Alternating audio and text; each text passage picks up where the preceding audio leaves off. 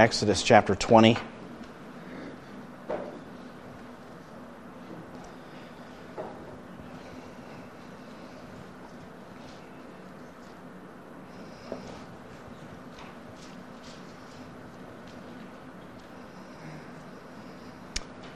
Exodus chapter 20. We're going to be looking at verse 12 today.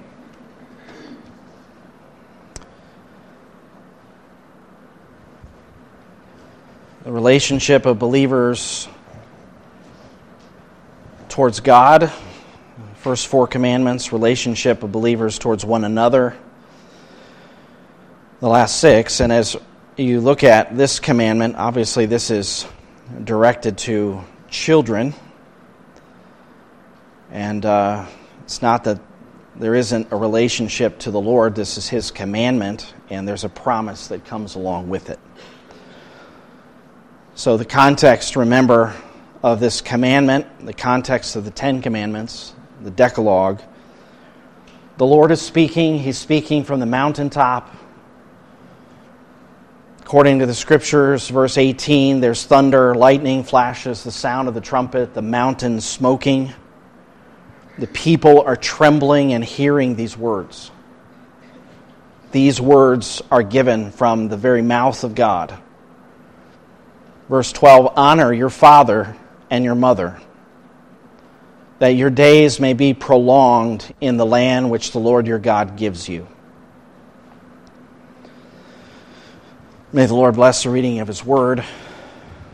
There's two parts to this commandment, two parts to this word. It is a command, but there's also a promise. That's what Paul says in Ephesians.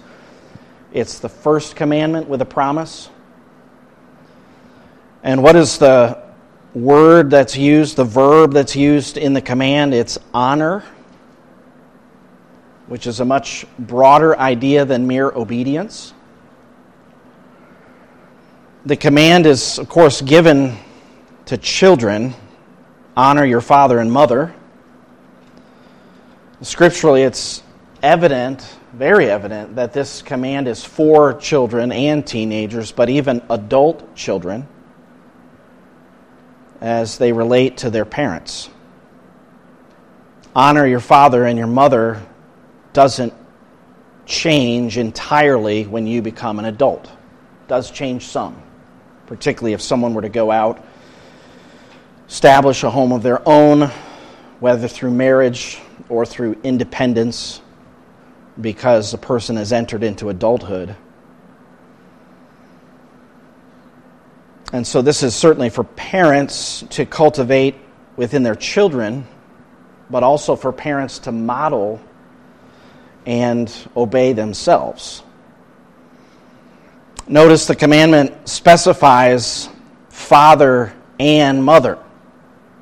It's not father or mother, it's mother and father. Some would see an emphasis on authority because the father is mentioned first. There's another command in the law in Leviticus which mentions the mother first. And so while you could make something of that in this passage, it's not to say that the other isn't true as well. They're both worthy of honor. They both have authority within the home. This command, and this relates to the first point, major point I'd like to make this morning, demonstrates that God recognizes parents as the highest and most essential authority after Himself. The home is foundational to society. Now, I'm not saying that government doesn't have authority, I'm saying that this is an authority that God recognizes as critical, as essential, as important, as foundational to a society. And of course, there's a promise of blessing. It says that your days may be prolonged in the land which the Lord your God gives you. And there's a statement of God's grace there at the end, reminder that God is bringing them into a good land. Later, he says this is a land that is flowing with milk and honey. This is something that He grants them as a grace, and for them to then receive that and spend a long life there, this command, obedience to this command, is essential. Now, we would also say, not just based on this passage as it's implied, but another passage as it's explicit, that the commandment, while it comes with a promise of blessing for obedience, there is a implication of a curse for disobedience. And that's made explicit, especially in Deuteronomy, as it says, Cursed is everyone who dishonors father and mother. And so when we look at this commandment that God has given to the nation of Israel, and then for the church, this command is repeated in the book of Ephesians. It's implied as well in the book of Colossians. This is not just Old Testament law for the nation of Israel, it's the New Testament instruction for life for those who belong to God. And so, the first point I'd like to make this morning, based on this verse, is that God's fifth word establishes the importance of the family as foundational in the life of the nation. He's already referenced idolatry. He's referenced the importance of worshiping Him alone. He's threatened judgment upon those who would disobey such commands. He has highlighted the significance and importance of his name, not taking it in vain. He has called them to remember that established day of worship, Sabbath day, by implication, the other Sabbath days in their calendar. But now there's an emphasis on the institution of the family and of course, Israel is a family. It's a nation of families. It's a family that began and spread out. Abraham, Isaac, and Jacob, whose name was changed to Israel, and he had 12 sons, 12 tribes, grandsons. We could look through all those details. Joseph's sons became tribal names. But the point is, we have a family.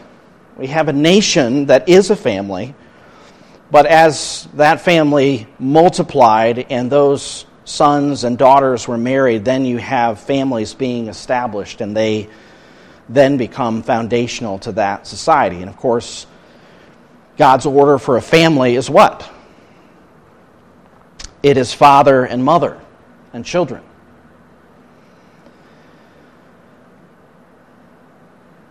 As God gives children, to a man and a woman who are in covenant together in marriage, and that family is established, that is God's order. This commandment references the same order of Genesis 2, where a man leaves his father and mother, cleaves to his wife, and then as the Lord gives children, then this command, of course, is to be applied. Abraham before this command ever was given, the Lord spoke of him. He said, For I have chosen him that he may command his children and his household after him to keep the way of the Lord by doing righteousness and justice, so that the Lord may bring upon Abraham what he has spoken about him. And that statement by the Lord regarding Abraham and his descendants, there was an expectation that the next generation would then follow. And of course, for Isaac, it did. Isaac knew the Lord, he trusted in the Lord. It doesn't seem that Esau came to know the Lord, although he certainly knew of the Lord. But Jacob came to know the Lord, had revelation from the Lord, whether it was the dream there at Bethel or beyond that in his life, God had communicated with him, communicated his truth to him, his ways to him, and it was Jacob's responsibility as father to then train his children in the ways of the Lord. And so, this nation that is now being formed in an official way through covenant with God as he kept the promise to the fathers is now given this instruction that they are to honor their father and their mother, that they're to receive that teaching and instruction, and beyond that, they were to give proper esteem to those who came before them. How important is this? Of course, it's very important to the life of the nation. The, the, Messiah is going to come from this nation. And insofar as they failed to keep the ways of the Lord, God corrected them. And to a certain extent, you have to say, over the course of time, the Old Testament, obedience to this command, obedience to, to promote, to teach the Word of God was essential to make sure that this nation was what it ought to be in God's eyes so that the Messiah would be recognizable. If this nation, the people within this nation, just assumed all of the cultural customs of other nations and became just like them, they would have not been even discernible. They would have been lost in history as just another one of the peoples. But of course, God had a plan, and it was critical that the parents teach the children. You see that in Deuteronomy chapter 6, that they give instruction in the Word of God. And so it was critical for the life of this nation, but I would say it's critical for the life of every nation. Certainly critical within the church, as Paul gives the commandment in Ephesians 6 Children, obey your parents in the Lord, for this is right. Honor your father and mother, which is the first commandment with a promise, so that it may be well with you and that you may live long on the earth. One writer said we need to recover the belief that God's purpose for and instruction of the family is a vital aspect of life in this world. We need to affirm in our generation that God created the family as an important element in the outworking of his eternal purpose.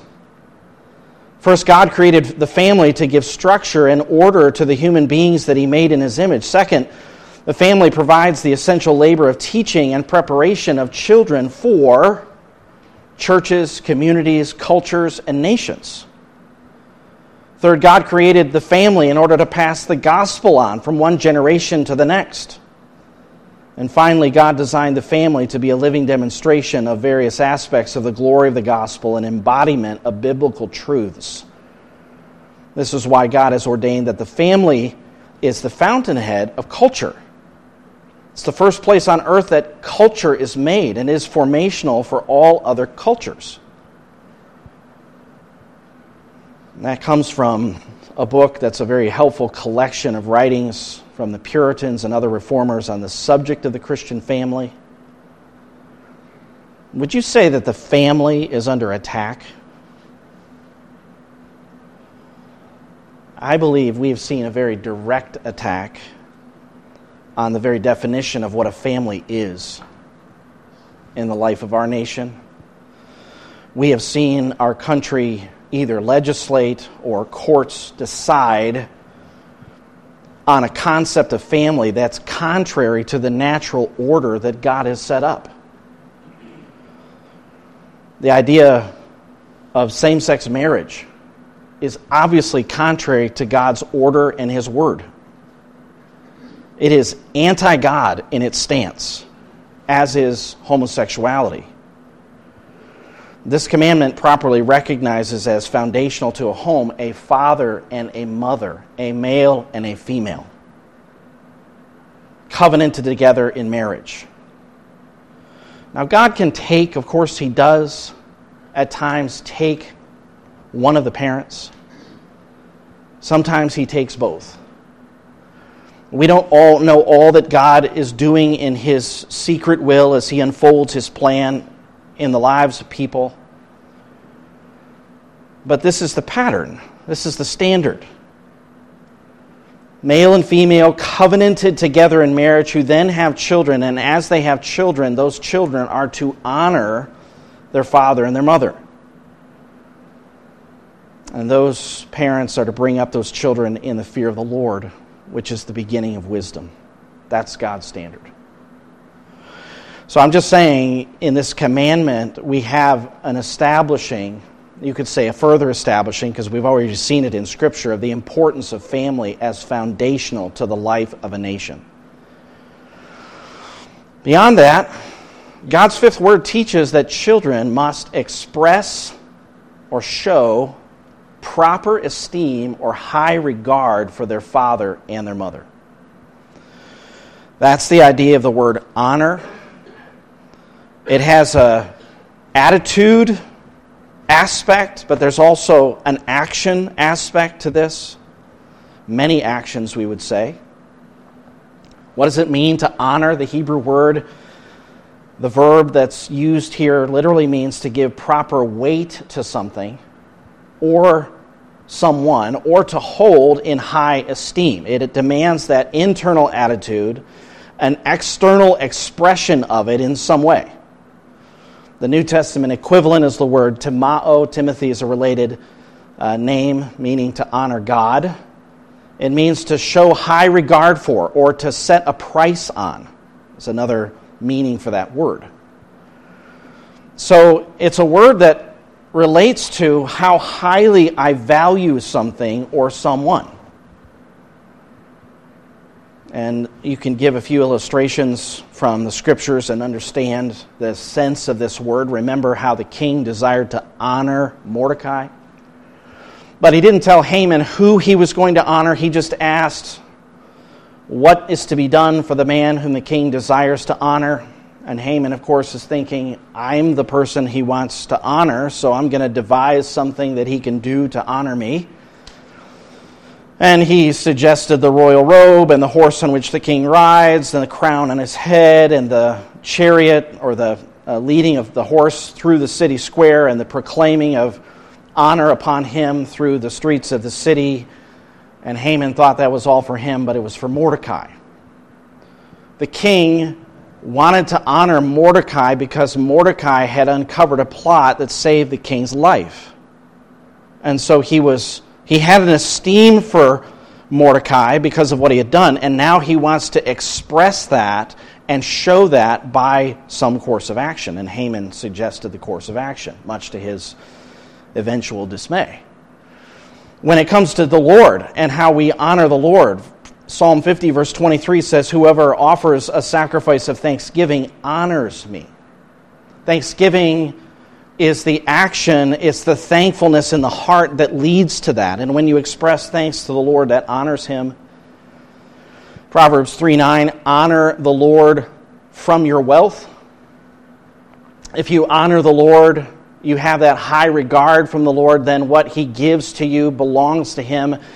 And as the Proverbs says, it says, From the first of all your produce, so your barns will be filled with plenty, your vats will overflow with new wine. It was a promise within Old Testament Israel if you honored the Lord, he would bless you. And it is possible to have that outer action without the inner attitude.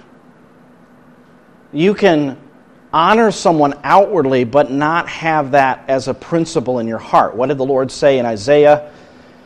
Because this people draws near to me with their words and honors me with their lip service, but they remove their hearts far from me, and they, their reverence for me consists of tradition learned by rote. And there's a synonym, reverence. But what were the children of Israel doing? What were they doing in the days of the New Testament that Jesus called them out for? It was outward obedience or outward show, but the inner attitude was not there. The opposite of this word, which is the Hebrew word kalau, means to make light of or to account something as mean or vile or worthless. The children of Israel, at one point in Numbers chapter 21, grumbled against the Lord, sort of like what we saw in the last two chapters there in Exodus. They spoke against God, and Moses, Numbers 21, verse 5 says, Why have you brought up us out of Egypt to die in the wilderness, for there is no food and no water. We loathe this miserable food. And it's the word miserable, wretched, contemptible. The manna that God was providing miraculously after decades, they got tired of it and they thought it was miserable and wretched and worthless. They didn't want it anymore. And they told Moses so. Just a wicked grumbling as God was providing for them, and they were not thankful. So that word means to lightly esteem. Ezekiel 22 and verse 7, in a judgment against the city of Jerusalem, he says of the city that they had treated father and mother lightly within you. It gives the opposite of regarding something to be important, weighty. They have treated father and mother lightly within you. That was a charge of sin against the city. They thought little of what their father and mother said, they thought little of their persons. So, just based upon the meaning of the word, and when we think of father and mother, parents that God has given you, I'm going to ask children, and I know I'm looking at some, I know there's some on Zoom this morning. Do you have high regard for your father and your mother? I'm going to go beyond that because the commandment goes beyond that because it says honor your father and mother and it doesn't give a qualification. I'm looking at children in terms of age, but I'm looking children, all of us are children. And so do you have a high regard for your father your mother? Or do you instead hold them in your attitude in contempt? Do you think much of them or little of them? And I think one of the tests is do you think much of what they say to you or little of what they say to you? How important is that? What do you do when they give you instruction? When they give you guidance? Do you follow it? Do you disregard it? I want to ask you to turn over to 1 Samuel chapter 2 for a moment.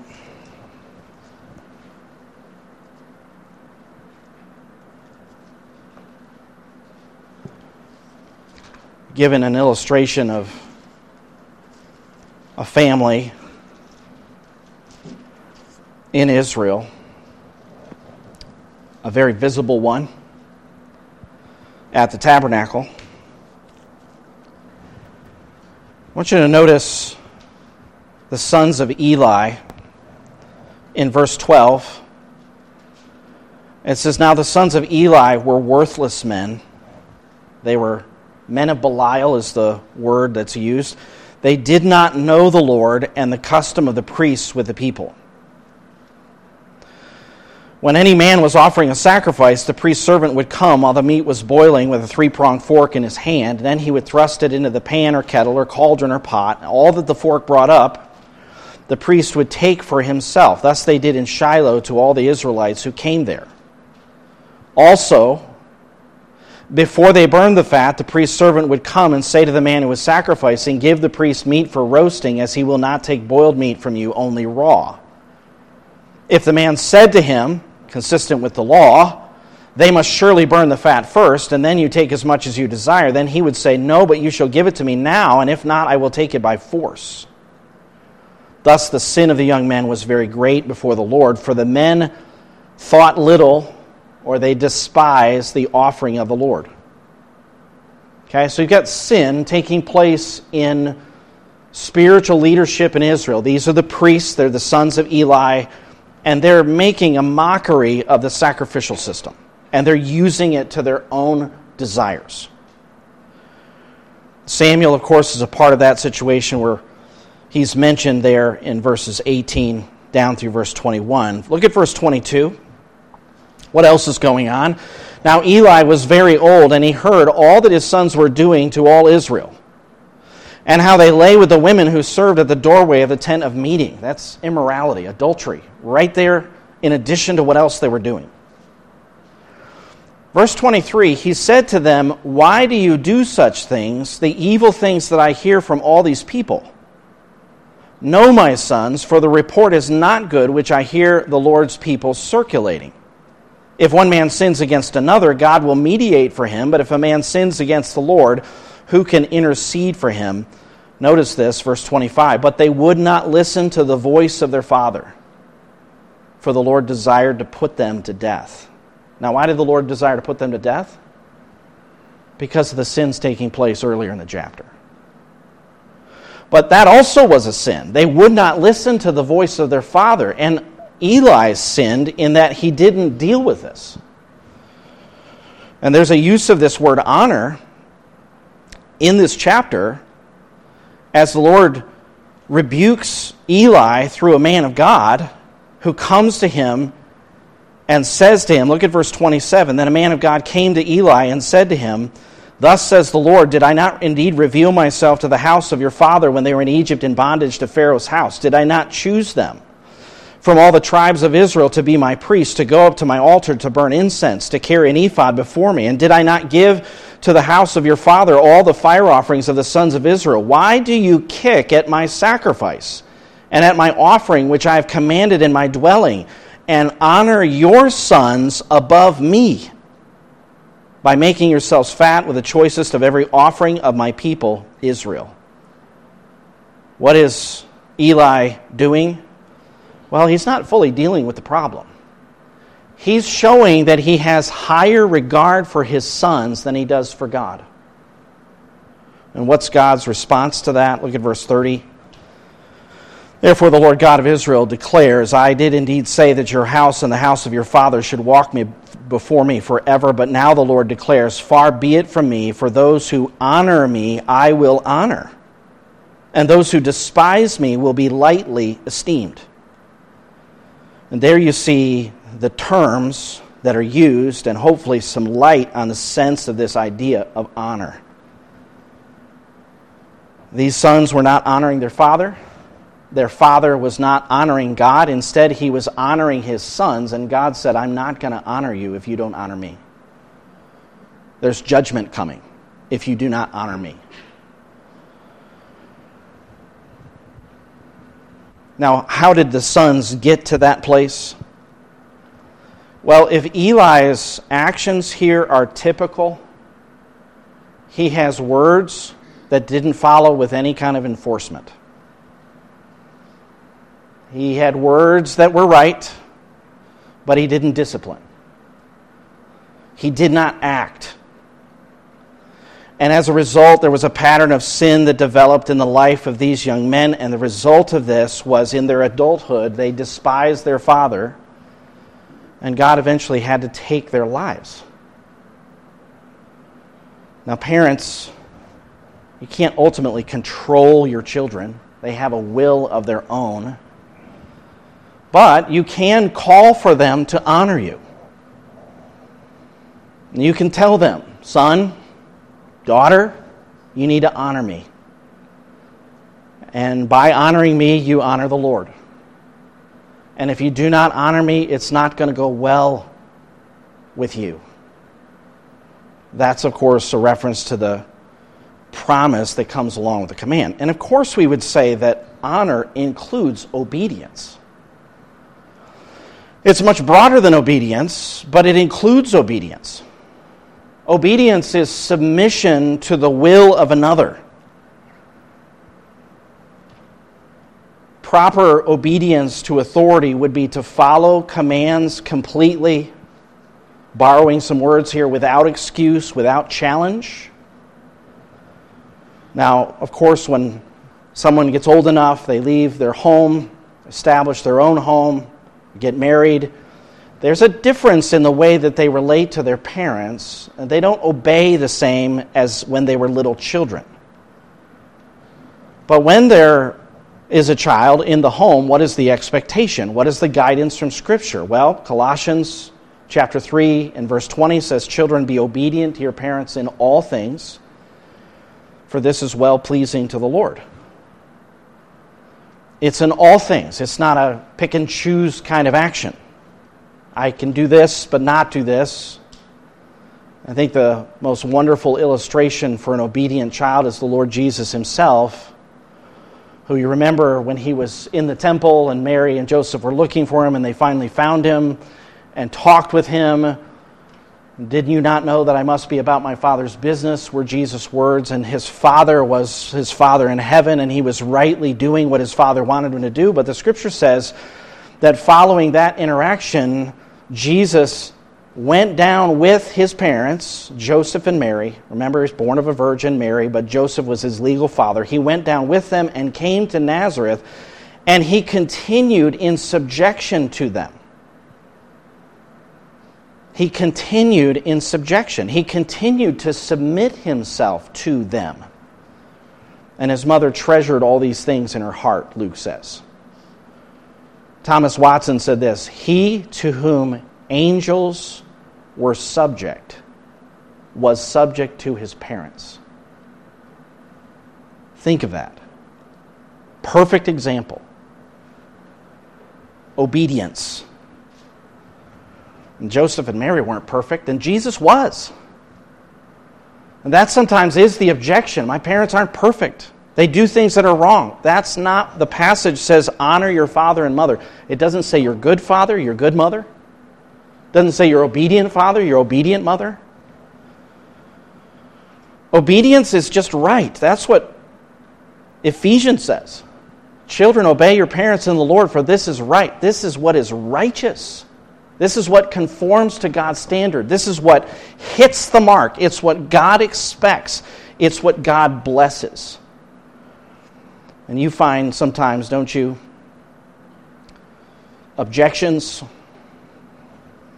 objections in your own heart, children, because of the imperfection that you see. It is always obey, it's always right to obey your parents unless they command you to do something that is disobedience to God. This Children, obey your parents in all things, for this is well pleasing to the Lord. Children, obey your parents in the Lord, for this is right. This is what brings God's pleasure.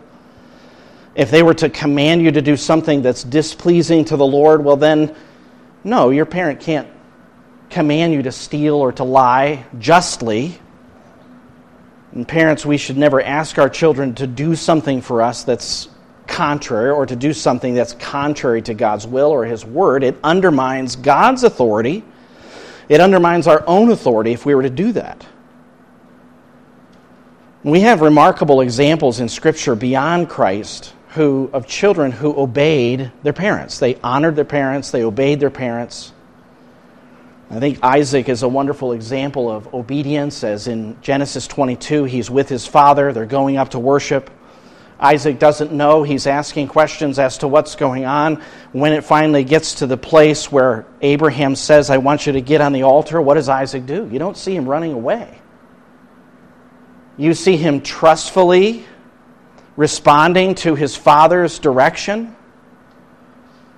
And I don't know about you, if my dad had a knife in his hand and seemed like he was going to do something with it to harm me, I, there'd have to be a strong, strong relationship of trust there and a willingness to obey. Isaac did. There's a statement there of Abraham's faith, there's also a statement there of Isaac's obedience. I want to ask you to turn over to Jeremiah 35. Jeremiah 35.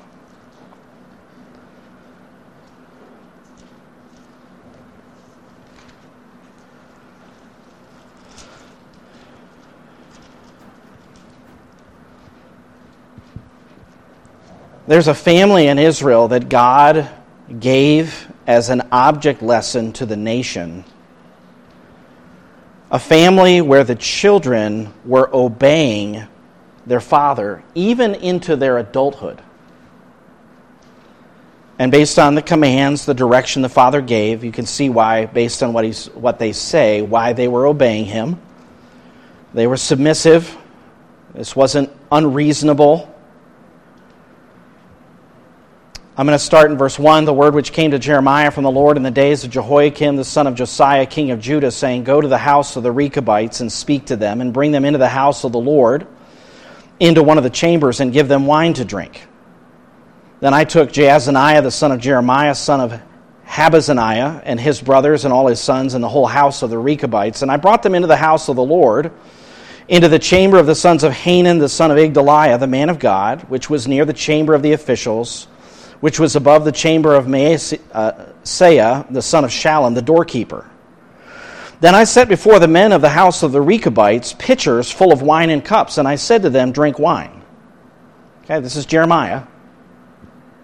He's got them all there. We know exactly where they are. Drink wine. But they said, verse 6, We will not drink wine. For Jonadab, the son of Rechab, our father, commanded us, saying, You shall not drink wine, you or your sons, forever. You shall not build a house, and you shall not sow seed, and you shall not plant a vineyard or own one, but in tents you shall dwell all your days, that you may live many days in the land where you sojourn. We have obeyed the voice of Jonadab, the son of Rechab, our father, excuse me, in all that he commanded us, not to drink wine all our days. We, notice this, our wives, our sons, or our daughters. These are not teenagers, these are adults. These are men with wives, they have children, and they had taught their children as well. Look at verse 9 nor to build ourselves houses to dwell in, and we do not have vineyards or field or seed. We've only dwelt in tents, and we've obeyed all and have done according to all that Jonadab our father commanded us. But when Nebuchadnezzar, king of Babylon, came up against the land, we said, Come and let us go to Jerusalem before the army of the Chaldeans and before the army of the Arameans. So we've dwelt in Jerusalem. Okay? That changed the circumstance. Foreign king on their doorstep, ready to attack. Yeah, we're going to go to a city. And they're there.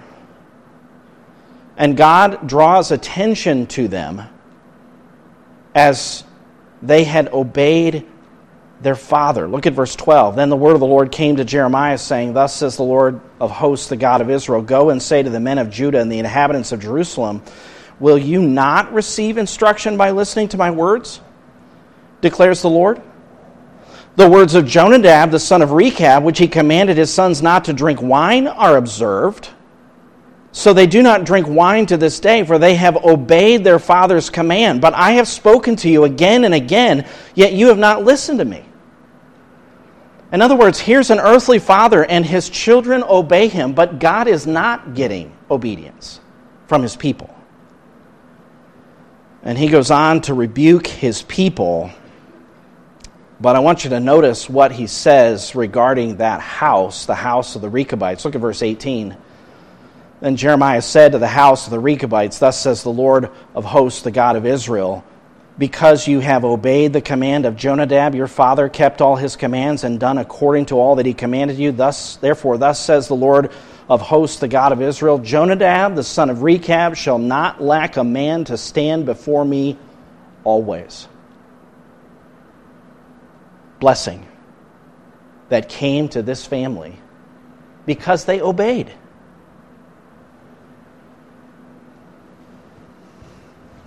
How serious is it to disobey parents? How serious is it to say, I want to do my own thing? I don't want to listen to you. I want to do my own thing. That is sin, of course. It's disobedient to the commandment. A.W. Pink said, Sin is saying, I renounce the God who made me. I disallow his right to govern me. I care not what he says to me, what commandments he has given. I prefer self indulgence to his approval. I'm indifferent to all he has done to and for me. His blessings and gifts move me not. I am going to be Lord of myself.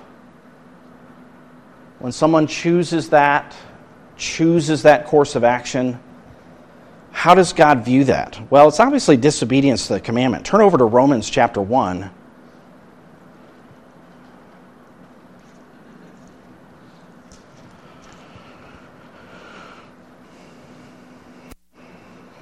This passage gives and details God's dealing with idolatry to give people over to their own lusts and desires, to do things against God, against their own bodies, against one another, as they in their wicked hearts imagine and do what they want to do. They reject God's word. Look at verse 28. It says, just as they did not see fit to acknowledge God any longer, and God gave, God gave them over to a depraved mind to do those things which are not proper. Being filled with all unrighteousness, wickedness, greed, evil, full of envy, murder, strife, deceit, malice. They are gossips, slanderers, haters of God, insolent, arrogant, boastful, inventors of evil, disobedient to parents disobedient to parents? Right after slanderers, haters of God, arrogant, boastful, inventors of evil, disobedient to parents? Yes.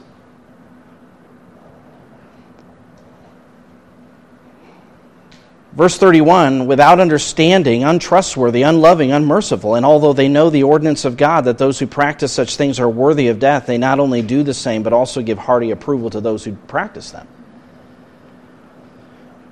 How serious is disobedience to parents? Well, God places that sin right in there with the rest of them.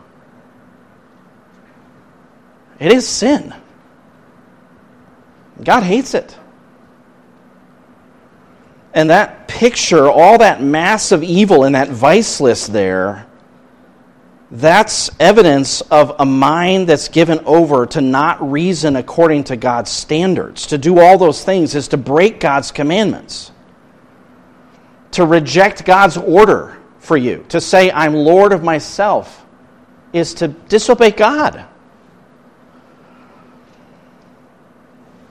Realize this, Paul said in 2 Timothy, that in the last days difficult times will come, for men will be lovers of self, lovers of money, boastful, arrogant, revilers, disobedient to parents, ungrateful, unholy, unloving, irreconcilable, malicious gossips, without self control, brutal, haters of good, treacherous, reckless, conceited, lovers of pleasure rather than lovers of God, holding to a form of godliness although they've denied its power. Avoid such men as these. So, this is a serious sin disobedience, dishonoring. What is the positive instruction of God's word? Proverbs 23 22. Listen to your father who begot you. Do not despise your mother when she is old. Listen to counsel, Proverbs 19:20, and accept discipline that you may be wise the rest of your days. Proverbs 19:27 Cease listening, my son, to discipline and you will stray from the words of knowledge. Listening and then heeding, following, obeying. Turn back if you would to Leviticus chapter 19. Leviticus 19.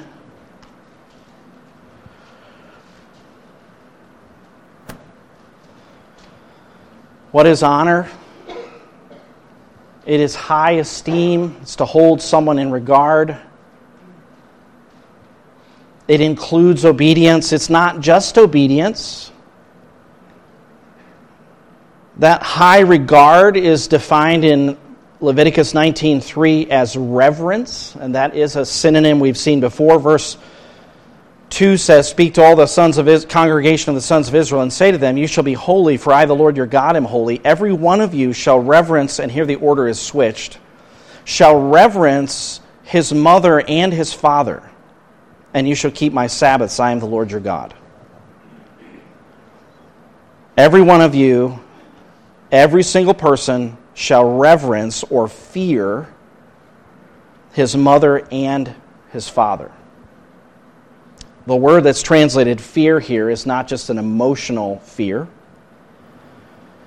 The fear ascribes proper worth or reverence to a person as the object of my fear in my thoughts and my actions. Uh, Matthew Henry said it includes inward reverence and esteem, outward expressions of respect, obedience to the lawful commands of parents care and endeavor to please them and make them easy and to avoid everything that may offend and grieve them and incur their displeasure. Okay, the idea of fear, or we would use the term respect. Matthew Henry cited a rabbi who said, What is this fear that is owing to a father? He answered the question It is not to stand in his way, nor to sit in his place, nor to contradict what he says, nor to carp at it not to call him by his name, either living or dead, but my father or sir. It is to provide for him if he be poor and the like. Now, I'm not going to suggest that all of that, if you happen to sit in your dad's seat, is all the time dishonoring.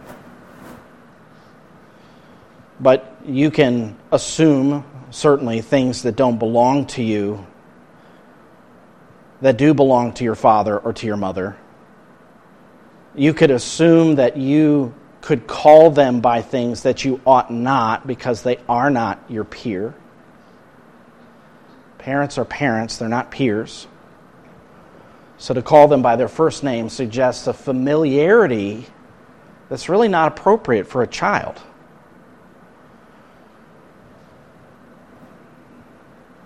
We, if we were to look at the scriptures and how children properly honored their parents, I think we could find some examples, although it seems like there's a lot of examples to the contrary. But Joseph honored Jacob in Genesis 48 when Jacob came to Egypt. Joseph is second only to Pharaoh. Jacob came into Egypt with all his possessions and all the other sons, and when he got there and he was there and Joseph came and met him, the Bible says that Joseph bowed himself to his father as a sign of respect. Now, I'm not suggesting that children of this day, that's not our custom, but showing respect for parents. Solomon did it as king. Bathsheba came to him, was going to ask him a question. When she came, he rose, he stood in her presence, he bowed before her, and when he sat on his throne, he put her right next to him. He was taking care to show proper honor for his mother. And yes, there are gestures that we do as a means of respect.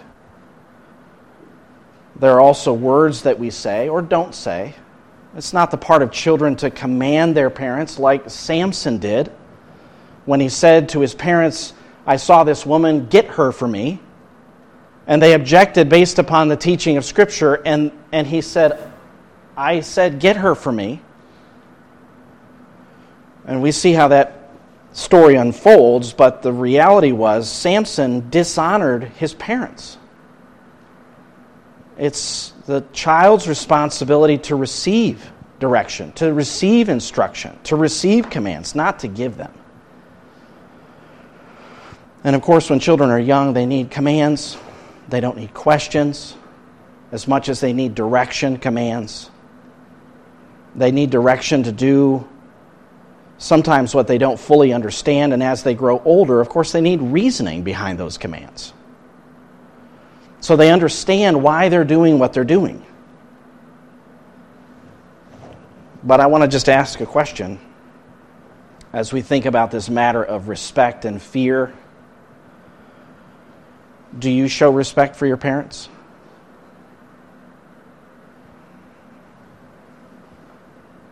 Not just when they're looking, but when they're not. We communicate, of course, by our body language as well as our facial expressions. Do you roll your eyes? Not just when they're looking, but when they're not. Do you mutter under your breath and contradict them? Do you directly challenge their authority? Proverbs 30 says, The eye that mocks a father and scorns a mother, the ravens of the valley will pick it out, and the young eagles will eat it. Honor your father and your mother. Reverence, respect your father and your mother. And that doesn't just go for young children or teenagers. And obviously, what makes it hard is our parents aren't perfect people. But the Bible doesn't say honor your perfect father and mother. It says, honor your father and your mother. And there are challenges at times, no doubt, for all of us. Thomas Watson said, in speaking of parents, children must speak honorably. They ought to speak well of them if they deserve well. Proverbs 31:28, her children rise up and call her blessed. And Watson said, in case a parent betrays weakness and indiscretion, the child should make the best of it and by wise apologies cover his parents' nakedness. Now, that's an allusion, isn't it, to a biblical story where a son came into a tent and saw his father drunk and exposed? And what did he do? He didn't cover it. Instead, he went out and he told his brothers and he laughed at it. And there was a curse that followed that from Noah to Canaan. Honor your father and your mother. Now, there's one more thing that I think we'd have to say honor includes in the scriptures, and it has to do with recompense. recompense, a return of care for what has been given. You can see this in the life of Joseph as Jacob came to Egypt and Joseph took care of Jacob. You can see that in Genesis 46 and 47. You can see that based upon the principle of a birthright in Scripture, where the oldest child was given double an inheritance or a double portion so that he could then care for the parents. What the parents gave to the children, there was to be a return for that, but it was given to the children. That return is expected by God in this word honor. Turn over, if you would, to Mark chapter 7. Mark chapter 7. There was a practice in Israel during the time of the New Testament that Jesus confronted. Verse 9, Scripture says, He was also saying to them, You are experts at setting aside the commandment of God in order to keep your tradition. For Moses said, Honor your father and your mother, and he who speaks evil of father or mother is to be put to death. That's the idea of cursing them. Verse 11 But if you say, a man says to his father or his mother, Whatever I have that would help you is korban, that is to say, given to God. You no longer permit him to do anything for his father or his mother thus invalidating the word of God by your tradition which you have handed down, and you do many such things as that. Okay, now what's the what's the detail here that helps us understand? Well, the idea of korban or given to God is that someone could come to the point where they said, My whole life and all my possessions is given to God. And in doing that, they were basically getting out of any responsibility to use their wealth to minister to their parents in a time of need. And when a person was to do that, if they came back and said, I made that vow, but I do need to take my, uh, care of my parents, these that he's talking to would say, No, you can't go back on your vow. That wealth is given to God, and they presumably were some of the recipients of that wealth to then do with it what they wanted to do. But the point underlying here is that there is an expectation that someone would minister, return to the parents for what the parents had done for them. Paul said in 1 Timothy, in the context of caring for widows, he said, But if anyone does not provide for his own, and especially for those of his household, he has denied the faith and is worse than an unbeliever. And so, care for parents, return for the love and the care that was given to you when you could not care for yourself, yes, and I just want to commend, I have seen several families in our church, and I've talked with some of you, and I've observed, and I've seen you taking care of your parents in their old age. That is the right thing to do. It is the right thing to honor them. Sometimes just by your presence, by going to see them, spending time with them, but beyond that, helping them, particularly if they have a circumstance in which they need help. And sometimes they need someone to take care of them, kind of like you needed to be taken care of. I mean, who took care of you when you couldn't take care of yourself? Who changed your diapers? Who gave you a bath? Who fed you, clothed you, gave you a place to live? How often did your parents stay up late or rise up early when they were taking care of you? Who made your lunches for school? Who took you to school? Maybe you rode the bus. But doesn't it make sense that there would be some kind of return for those things? That there would be a response on the part of the child. Honoring parents means, in part, giving care for them when they cared for me. John Bunyan wrote a poem. I've read this before some time ago, but I'm going to read it again. It's called the, uh, Upon the Disobedient Child. Children become, while little, our delights. When they grow bigger, they begin to frights. Their sinful nature prompts them to rebel and to delight in paths that lead to hell.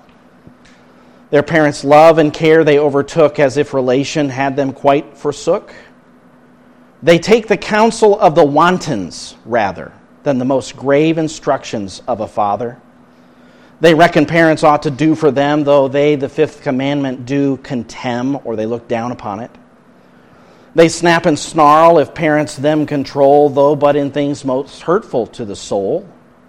They reckon they are masters and that we, who parents are, should to them subject be. If parents fain would have a hand in choosing, the children would have a heart will in refusing. They'll by wrongdoings under parents gather and say it's no sin to rob a father. They'll jostle parents out of place and power. They'll make themselves the head and them devour. How many children, by becoming head, have brought their parents to a piece of bread? Thus, they who were at the first their parents' joy turn that to bitterness and themselves destroy. But, wretched child, how canst thou thus requite or repay thy aged parents for that great delight they took in thee when thou as helpless lay? in their indulgence bosoms day by day. Thy mother, long before she brought thee forth, took care that thou shouldst want neither food nor cloth. Thy father glad was at his very heart, had he to thee a portion to impart. Comfort they promise themselves in thee, but thou, it seems to them, a grief will be. How oft, how willingly break they their sleep, if thou, their child, didst but winch and weep. Their love to thee was such as they could have given that thou mightest live, almost their part of heaven. But now behold how they rewarded are for their indulgent love and tender care. All is forgot, this love he doth despise. They brought this bird up to pick out their eyes. That's so sobering, isn't it? Lord, help us to honor our parents. What's the promise?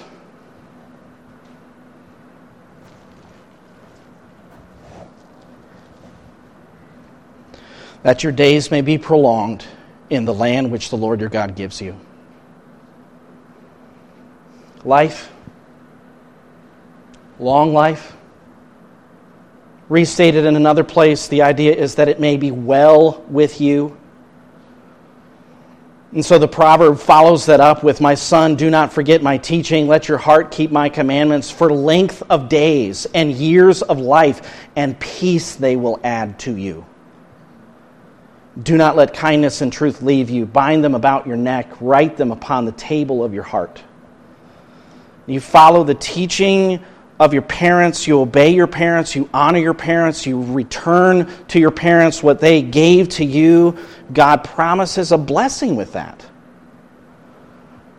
And if you receive their teaching, what does the proverb say? It's like a graceful garland on your head. It's like ornaments on your neck. It's like a beautiful necklace. It's just fitting and right for children to honor their parents.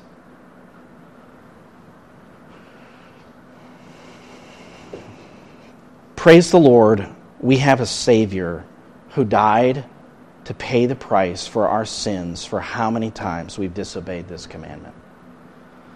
And if you're like me, if we just reflect on our lives, so you reflect on your life and how much you disobeyed your mom and dad or dishonored them, or maybe still do, I'm so thankful Jesus died for me.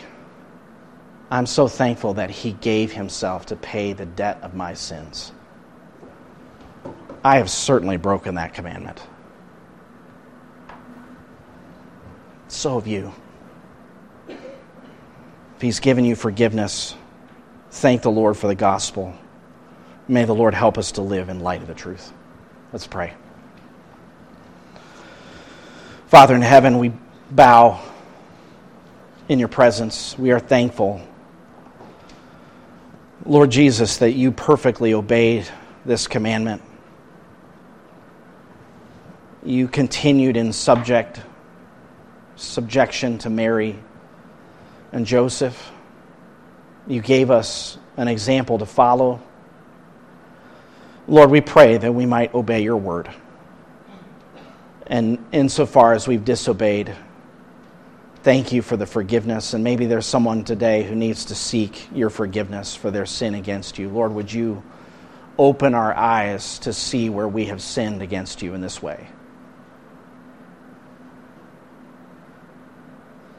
And grant to us grace, Lord, that we might live in the light of the truth.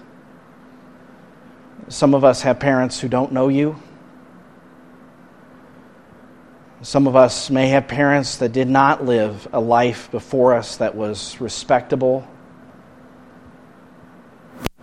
And it makes us challenged to want to honor, but you've said honor. In some cases, Lord, you've taken parents out into eternity. And while we cannot honor them, there are times where we certainly can honor the memory of them. Give us grace. Help us to apply this word, we ask in Jesus' name. Amen. Let's turn to number 731. Let's stand together and sing. 731. Oh, give us homes built firm upon the Savior, where Christ is head and counselor and guide.